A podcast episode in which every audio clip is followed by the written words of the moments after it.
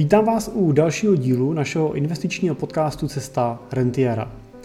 Dneska bych se rád zaměřil na téma dědického plánování a konkrétně vlastně se podíval na to, jak vypadá dědický, respektive krizový plán v různých fázích života.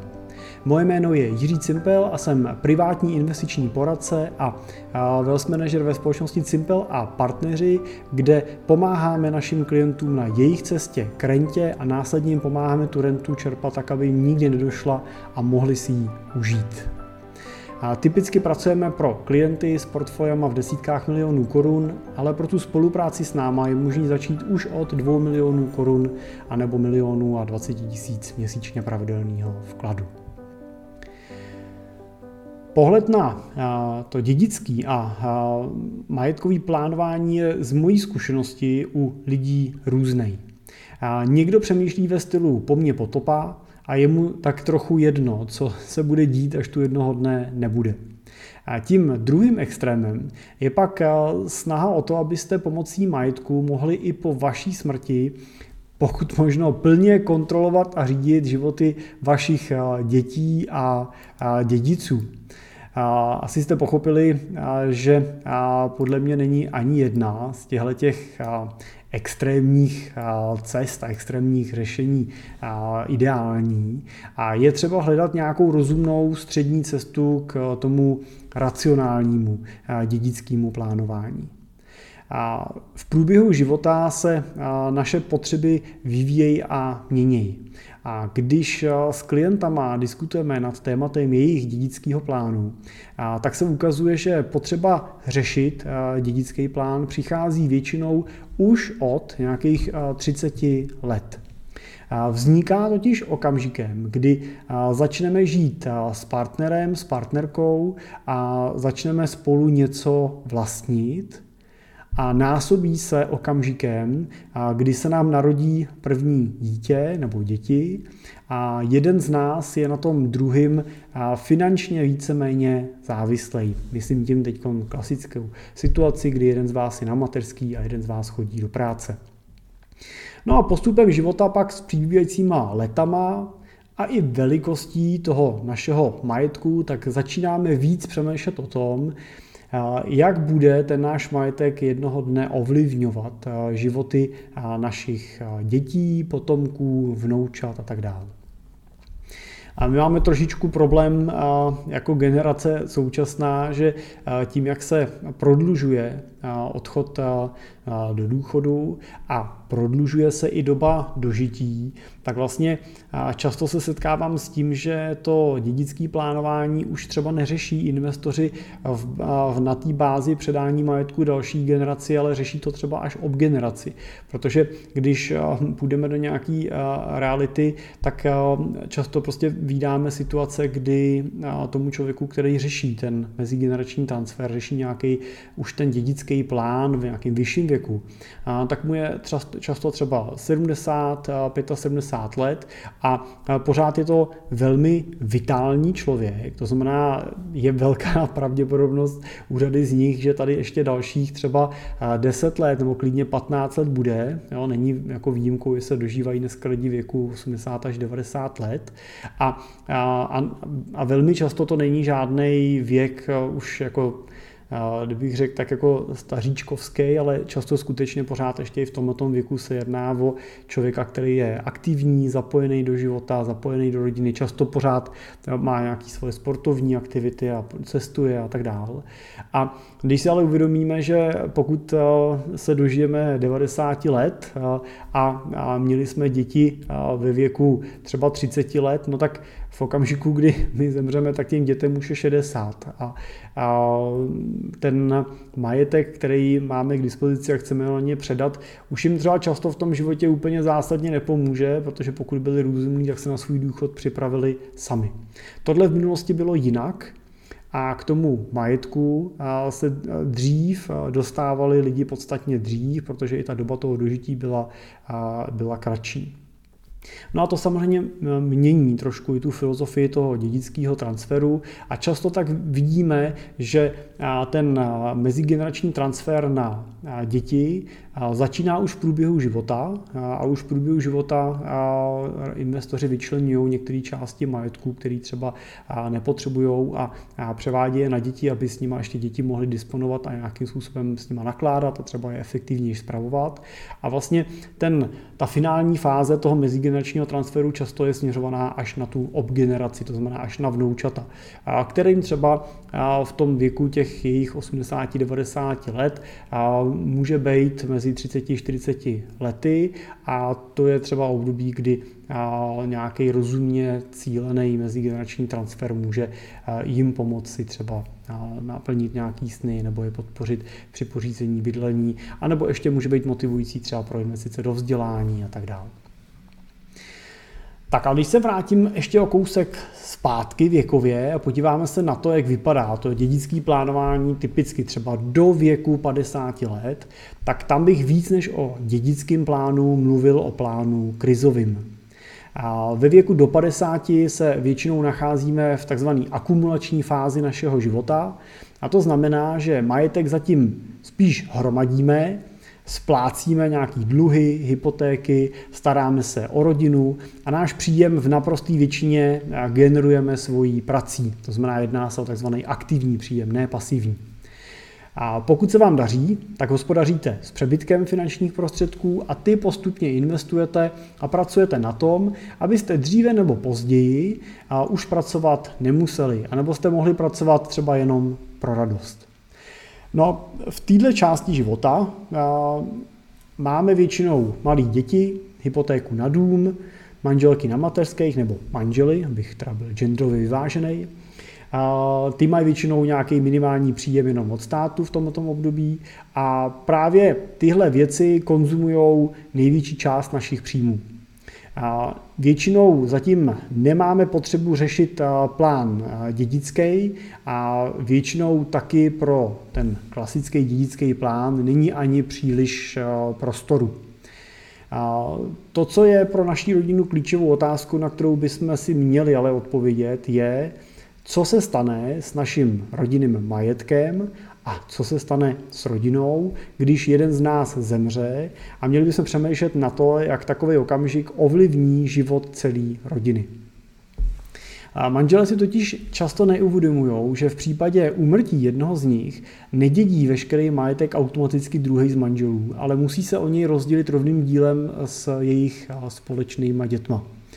A to může být problém například ve chvíli, kdy v tom SJM, v tom společném mění manželů, máte společný dům, řekněme třeba za 15 milionů korun, a plus třeba máte podíl ve firmě v hodnotě 40 milionů korun. A, a základy nějakého vašeho investičního portfolia třeba s prvníma 5 milionama. Takže bavíme se o majetku, řekněme v řádu 60 milionů případě úmrtí jde automaticky polovina toho vašeho SJM do dědického řízení, ve kterém se teda dělí rovným dílem mezi pozůstalýho z manželů a vlastní děti zemřelýho. Ta druhá polovina samozřejmě zůstává, ta se nedědí, ta zůstává tomu z vás, který zůstal, který je tomu, který je naživu a ta druhá polovina, ta se teda dělí a dělí se mezi manžela nebo manželku a děti. A pokud teda máte dvě děti, tak se dědictví, ta polovina, rozdělí na třetiny. No a v penězích to pak bude vypadat následovně. Manželka získá 30 milionů, to je ta polovina jejího SJM, plus 10 milionů jako svůj dědický podíl na té jedné třetině. No a každý z dětí má nárok na majetek v hodnotě 10 milionů korun. A to vlastně na první pohled nemusí vypadat jako problém, až do chvíle, než si uvědomíte, že ve finančním majetku, který můžete snadno rozdělit, máte jenom 5 milionů korun. Myslím tím tím majetku, který leží v tom investičním portfoliu. No ale zároveň, taky to jsem potřeba říct, že s těma těma penězma počítáte třeba na svůj důchod. Má to být základ vašeho rentierského portfolia. No a zbytek majetku není příliš optimální dělit. Proč? No protože jsme asi všichni už slyšeli příběhy o tom, jak děti vystěhovali svoje rodiče z vlastního domu nebo jim při nejmenším nepříjemně komplikovali život v něm a a, nebo naopak se tam poprali děti mezi sebou, protože prostě každý z nich měl díl a jeden to potřeboval na to, druhý to potřeboval na to. A proto není dobrý, abyste vlastnili a speciálně svoji střechu nad hlavou s někým dalším. I když jsou to vaše děti, které milujete.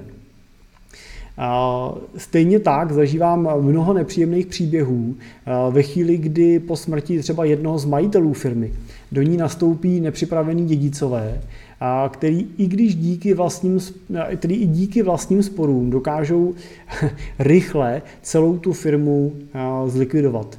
Já už jsem o tom mluvil v předchozích dílech, psal jsem o tom v článcích na téma dědictví a závěti, který můžete číst na našem blogu, tak úplně se jako nebudu vracet k těm příkladům, ale řeknu jednu věc, kterou si neúplně vždycky klienti uvědomují. A to je to, že v tom, já často slyším tu námitku, že ale moje děti jsou rozumní, oni se dohodnou, to je pravda, vaše děti můžou být rozumní a dohodnou se. A problém je to, že do těch jejich životů v určitý fázi vstoupí další osoby, jejich partneři, partnerky, jejich rodiny a, a to je něco, nad čím už absolutně nemáte kontrolu. A bohužel často pak vidím v těch dědických řízeních to, že dva bráchové, kteří si do té doby výborně rozuměli, si najednou nedokážou přijít na jméno a často bohužel zjistíte, že ten vítr fouká ze zadu a fouká vlastně ze strany nikoho, kdo prostě má pocit, že by si neměl nechat ten kluk, ten manžel jeho, její nechat utíct takovouhle příležitost a že to je šance, jak se dostat k majetku a, a začínají prostě zbyteční spory, zbyteční tlaky. Takže nespolehejte, to je jako zásadní chyba, nespolehejte na to, že se ty dědicové bez problémů dohodnou a že jejich vztahy dědictví nezmění. Tak a, a proto i v této životní fázi nad dědickým plánem vlastně my, přemýšlíme hlavně jako nad plánem krizovým, který má pomoct předejít podobným nesnázím. Snahou většiny našich klientů v tomto věku teda pro, pro který ty dětské plány připravujeme, je zajistit, aby se dostala většina majetku k jejich partnerovi. A ten mohl rozhodovat potom o tom, potom o tom, jak bude s majetkem nakládáno dál. On totiž bude muset i nadále platit všechny provozní výdaje domácnosti, financovat studium dětí, pomáhat jim se startem do života a taky bude i nadále chtít stát se rentierem a žít život, který jste si vysněli. A ten špatně připravený dědický plán, ale, nebo často nepřipravený dědický plán, dokáže hrozně snadno všechny takovýhle vaše plány ohledně budoucnosti úplně zničit. Tak, no a Možná jeden, jedna taková myšlenka mě k tomu ještě napadá, k tomu krizovému plánu. Vlastně hrozně často v řadě případů může vypadat ten dědický plán tak, že výstupem je závěť, nebo respektive dvě závěti pro každého z vás, manžela i manželku, kde tou závětí vy můžete říct, že si přejete, aby veškerý váš majetek zdědil teda ten manžel nebo vaše manželka, ta druhá strana, s tím, že vlastně budete definovat, že si přejete, aby ten podíl dětí za prvý byl krácený na minimum, což u nezletilých dětí jsou tři čtvrtiny toho jejich nároku, co znamená v případě, že měli nárok na 10 milionů, tak byste ten nárok snížili na 7,5 milionů. Ale důležité je, že u zletilých dětí tenhle ten nárok díky tomu snížíme na jednu čtvrtinu. To znamená, že by to bylo jenom 250 tisíc. A můžete říct, že teda ten nárok dětí se má takhle snížit a že ten nárok vyplatí manželka nebo manžel z toho dědictví vlastně. Jo, můžete jim na to dát nějaký časový úsek a, a samozřejmě ten časový úsek musíte brát, že rozhodne v finále ten notář, ale můžete si tam dát nějaký přání, si třeba přejete, že to má být do roka vyplacený vlastně vůči těm dětem. A už je to ten pozůstalý z vás, který teda rozhodne o tom, jestli třeba prodá podíl na firmě, a nebo jenom jeho část třeba prodá nějakému ze společníků, vyplatí tím ty děti, pořád mu tam zůstane vlastně nějaká část, ale nebude do firmy vstupovat dalších x vlastníků. A může klidně rozhodnout o tom, že ten podíl dětem na tom baráku dá, No, ale může to být až ta otázka jeho rozhodnutí. Nemůže, nemusí tomu být úplně donucený vlastně těma dědickými okolnostmi, jo? protože zase si uvědomte, že děti v dědickém řízení nebudete zastupovat vy jako matka nebo otec, ale bude tam zastupovat někdo jiný rodiče, v případě nejsou rodiče, tak to může být nějaký hotspot nebo podobně. Takže a ten musí jednat ve prospěch těch dětí. Když jsou to vaši rodiče nebo rodiče vašeho manžela, tak oni nemůžou úplně mávnout nad něčím rukou, protože oni jsou povinní zastupovat zájmy dětí bez ohledu na to, co se hodí nebo nehodí vám. Takže ta diskuze může být složitá, speciálně u těch nezletilých dětí. Tak jak teda vypadá ten dědický plán v tom vyšším věku, to znamená od 50 let dál? Tam už si myslím, že se můžeme bavit o dědickém plánu a že už plánujeme to efektivní mezigenerační předání majetku. V tomhle věku totiž se už většina našich klientů dostává do a trošku jiný životní fáze. Většinou už mají velký děti, často dospělí, hypotéku na dům už většinou nemají nebo je většinou splacená. Firma má už většinou nejtěžší časy za sebou a už jim umožňuje vyplácet i nějaký pravidelný dividendy, slušnou výplatu a oni začínají přemýšlet o tom, jak se vlastně přesunou z té akumulační fáze do té fáze rentierský. To znamená, jak z té fáze, kdy jsem do teďka makal, těch často 8, 10, 12 hodin denně, se přesunou do té fáze, kdy už budu pracovat třeba jenom pár hodin týdně, nebo třeba nebudu pracovat vůbec, nebo si nechám volný čtvrtky a pátky, podle toho, kolik je vám let a jakou tu svoji vizi toho spokojeného rentierského života máte. No a v tuhle chvíli už není vaším primárním zájmem a motivací zabezpečení rodiny, protože děti už se o sebe starají sami a vy už máte dostatek majetku na to, aby v případě, by se s jedním z vás něco stalo, ten druhý mohl spokojeně žít dál. To, nad čím ale klienti v této fázi života začínají přemýšlet, je to, jak to jejich úmrtí a následný rozdělení majetku ovlivní životy těch jejich dětí, manžela, manželky, zaměstnanců, společníků, ale i třeba zákazníků, který třeba jejich firma má. No a už jsem viděl hodně, bohužel, těch rozhádaných dědiců, kteří se dokázali do krve hádat a přetahovat i majetek za pár korun. A ze zkušeností musím říct, že ani to nebyla krátkodobá záležitost. Prostě tyhle spory ani většinou neskončí. Není to tak, že po ukončení dědického řízení si teda podají všichni ruce a jedou dál, ale většinou je to jako celková devastace těch vztahů a je to a ta devastace ve většině případů nevratná. A, a Nechci vás jako vůbec ani ujišťovat o tom, že se můžete spolehnout na ten zdravý rozum a velkorysost vašich dědiců. Jako pokud to tak je, tak je to samozřejmě nádherný a krásný případ, ale bohužel bude výjimečný. No, ve větším procentu případů prostě k těm eh, sporům potom eh, dochází a ty dědicové se o ten majetek prostě začínají eh, přetahovat a klidně samozřejmě soudit. Bohužel skutečně ta velkorysost v praxi nefunguje. A navíc musíte počítat s tím, že do toho dějství, jak už jsem říkal, vstupují i dalších lidi, další lidi, kterým do toho v podstatě nic není, ale mají pocit, že by si mohli kousek uloupnout, že by jim to mohlo něco přinést. Takže najednou se vám tam začnou objevovat názory partnerů, partnerek, dětí, jejich rodin, strýců a tet. Bohužel to jsem zažil v některých těch dětských případech, kdy najednou se objeví strýcové děti, tety a vy koukáte a říkáte si, proč, proč pro boha tenhle strýc nebo tahle teta se tady do toho vněšuje a snaží se ovlivňovat jednoho z těch dědiců ve svůj prospěch nebo v nějaký směr. A no a pak najednou zjistíte, že oni už vlastně přemýšlí ob obdědictví, to znamená přemýšlí i o tom, že až se něco stane s tímhletím dalším člověkem, tak najednou budete mít něco společného a oni přemýšlí, s kým by to chtěli mít společný, koho by byli schopní případně ovlivnit pro to, aby jim to prodal za nějakou rozumnou cenu a jak by si z toho mohli taky něco odníst. A bohužel prostě zjistíte najednou, jak ta rodina je květnatá a většinou zjistíte, že jeden z těch dědiců, no vy už to teda nezjistíte, ale ty, ty dědici to zjistí, že často je to tak, že jeden z nich je trošičku řekněme snadnějš ovlivnitelný, je míň si tak jako silný v kramflekcích a ve svých názorech a to je přesně potom ten slabý článek, který ho se snaží všichni kolem využít. Vaše role by měla být ochránit nejenom ty zbylí dědice, ale i jeho právě před tím, aby se aby vlastně vůbec ta situace toho, že se někdo bude snažit ho ovlivnit, aby prostě nenastala.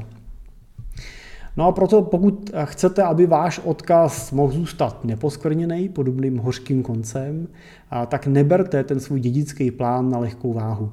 Čím větší majetek máte, tím důležitější je dobrý dědický plán mít a dokončit. Nejenom ho sepsat, ale taky ho dotáhnout do konce, do do té koneční konstrukce nějaký závěti, nebo dědický smlouvy, nebo svěřenského fondu. Prostě to dovíz do toho konce. A nebo třeba už toho transferu za života. Můžete samozřejmě část toho majetku už za života předávat, to není špatně. Naštěstí v tomhle věku, v tom věku 50 let a víc, se vám otvírají dveře, které jste v tom mladším věku neměli. V dědickém řízení totiž eh, můžete těm vašim zletilým potomkům, dětem, snížit ten jejich dědický podíl až na jednu čtvrtinu toho základního nároku. A to v praxi znamená, že pokud budeme vycházet z předchozího příkladu, kdy každý z dětí mělo dostat 10 milionů a dělilo se celkem 60 milionů, no tak můžete jednoduše závětí, jenom závětí, jeho podíl snížit na 2,5 milionu korun a to je těch 75% dolů, to znamená snížíte to na jednu čtvrtku toho, na co má ze zákona nárok, na jednu čtvrtku z té třetiny. A tahle možnost vám už uh, otvírá mnoho možností, jak ten svůj dědický plán můžete konstruovat a uh, jak, na ten váš, jak ten váš majetek rozdělit přesně podle toho, jak si představujete. A myslím si, že ten typický příklad je přesně ta, ta manželka. Ono v těch 50 letech, pokud jste majitel firmy, a vaše paní se třeba starala v průběhu života o děti, ona třeba s váma pracovala ve firmě, nemá úplně nějakou svoji kariéru, myšleno teda nezávislou na vás nebo nezávislou na vaší společnosti, tak v tom okamžiku, kdy vy jako majitel té firmy zemřete, tak nastává zásadní takový jako transformační okamžik. To ta chvíle, kdy teda se řeší, co, co třeba bude s tou firmou, jestli máte nějakého společníka, jak bude pokračovat a tak dál. A k tomu máte teda nějaký barák, máte nějaký úspory a teď hrozně snadno tu manželku můžete postavit do situace, kdy ona vlastně dá 10 milionů jednomu dítěti, 10 milionů druhému dítěti, jí teda zbyde firma, se kterou si nebude vidět úplně rady, připraví se o veškerý ten finanční majetek, který bude muset použít na rozdělení mezi děti a třeba dětem dá nějaký podíl na baráku. V horším případě jim dá podíl na firmě a ve třech se už vůbec nedohodnou, co s tou firmou dál a jestli ji prodat nebo jak, jak jako nějak zhodnotit tu vaši investici. Kdežto v případě, že byste to skutečně udělali tou závětí, tak v tomhle případě manželka teda může vyplatit děti, třeba v podobě toho finančního majetku, může mezi ně rozdělit těch 5 milionů korun, který máte v investicích. Ano, ona se tím sice připraví o kapitálový portfolio, ale zůstane jí celý dům, nebo byt a, a zůstane jí celá firma. Takže má prostor teda nějakým efektivním způsobem speněžit ten podíl ve společnosti, může přemýšlet, jestli třeba pořád chce mít barák tak velký, jako jste měli teďka, nebo jestli prostě třeba zvolí nějaký jiný bydlení. Má tu svobodu a může dál svobodně žít bez toho, aniž by jí jako zatěžoval nějaký zásadní jako odkaz z toho dědictví, na který bude ještě negativně dlouhý roky vzpomínat, jaký to zkomplikovalo život. Takže tady skutečně ve větší části případů existuje jednoduché řešení v podobě závěti. Já určitě doporučuji, aby tu závěť jste si nepsali sami doma na, na koleni nebo podle toho, co vám poradili v blesku, jsem nedávno viděl, že byl návod na závěť v blesku, tak takhle určitě ne. Doporučuji tu závěť, abyste si nechali vypracovat od notáře, Není to drahá záležitost. Ta cena té závěti bude stát od 1500 korun do 3000 korun. To je daný vlastně notářským ceníkem. Takže se nemusíte bát, že by to bylo něco jako finančně jako zatěžujícího, likvidačního. A pokud si nejste jistý, jak ji správně sestavit, můžete využít náš dědický plán, pak to bude teda na 3000 víc, ale my vám teda pomůžeme s tou konstrukcí, pokud máte pocit, že je komplikovaná, chcete se ujistit, jak to nastavit, tak se klidně obraťte na nás a my vám s tím rádi pomůžeme. Ten dědický plán si můžete objednat na našich webových stránkách www.simple.cz v e-shopu, nebo je tam sekce e-shop, kde je dědický plánování a je tam teda za necelý 3000 korun právě dědický plán. No a nebo můžete si za 250 korun nás na webu koupit příručku jak na praktický průvodce, jak na dědictví, kde vlastně si můžete ten svůj dědický plán jednoduše zpracovat sami. Je tam na to pracovní list, je tam k tomu veškerá teorie, kterou potřebujete, takže pokud se vám do toho chce, tak si s tím můžete i sami pohrát a pak jít s tím letím dědickým plánem k tomu notáři a nechat ho, aby vám to pomohl učesat a sformulovat do nějaký formální podoby v podobě závěti. Notář závěť založí do jeho archivu, zapíše ji do registru závětí veřejn, neveřejného, teda nikdo neví, že tu závěť máte, ale když se s váma něco stane, tak tuhle závěť s jistotou notář, to bude jiný notář, než u kterého teď sedíte, tak bude, který bude vyřizovat, tak se dostane k té závěti, vyžádá si ji od toho vašeho notáře a bude podle ní postupovat. Takže Neberte dědický plánování na lehkou váhu, přemýšlejte nad tím už od třeba těch 30, 35, kdy začnete mít rodinu, děti, začnete mít společný majetek, protože samozřejmě je tady mnoho dalších případů, které tu situaci zásadně komplikují. Když si představíte situaci, kdy žijete spolu s partnerem a nejste manželé, ale máte spolu děti. Jo, v takovém případě si musíte uvědomit, že jako partneři nemáte vůbec nárok na dědictví a všechno dědí pouze vaše děti, pokud neexistuje žádná závěť. Nebo eh, situace ještě eh, zajímavější, kdy eh, se po rozvodu dáte dohromady s partnerem, každý si do toho budoucího vztahu přinesete nějaký svoje děti, no tak to už je úplně teda pucle, který je potřeba si rozkreslit a dobře definovat. Takže pozor na to, má to řešení, ve většině případů tím řešením je závěť. Pokud, nebo takhle, v řadě případů nemusí vůbec ta závěť být potřeba, protože řeknete, že máte jednoho dědice a není co řešit. Ale pokud dědiců je víc, tak závěť významně pomůže a pokud nestačí závěť, je možný využít nějakou dědickou smlouvu, kterou můžete ty s těma dědicema se dopředu dohodnout a zavázat je k tomu, jak se v tom dědickém řízení budou chovat, a to závazný. A pokud ani to nestačí, tak můžete samozřejmě využít nějaký vyšší institut typu nějakého trustu nebo Český svěřenského fondu, který vám umožní mít nad tím majetkem plnou kontrolu. Ale Samozřejmě už je to věc, která zase stojí nějaký peníze, není daňově úplně nejvýhodnější, takže je dobrý se pokusit hledat i ty způsoby předtím, než dojdete do této varianty.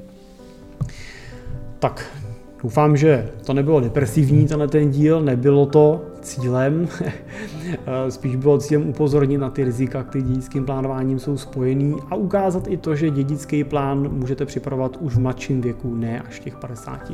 Dědický rovná se teda krizový v tom mladším věku.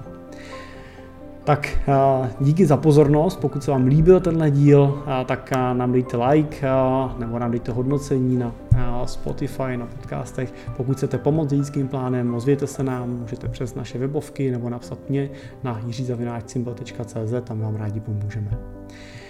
Budu se zase těšit u dalšího dílu brzo naslyšenou nebo naviděnou.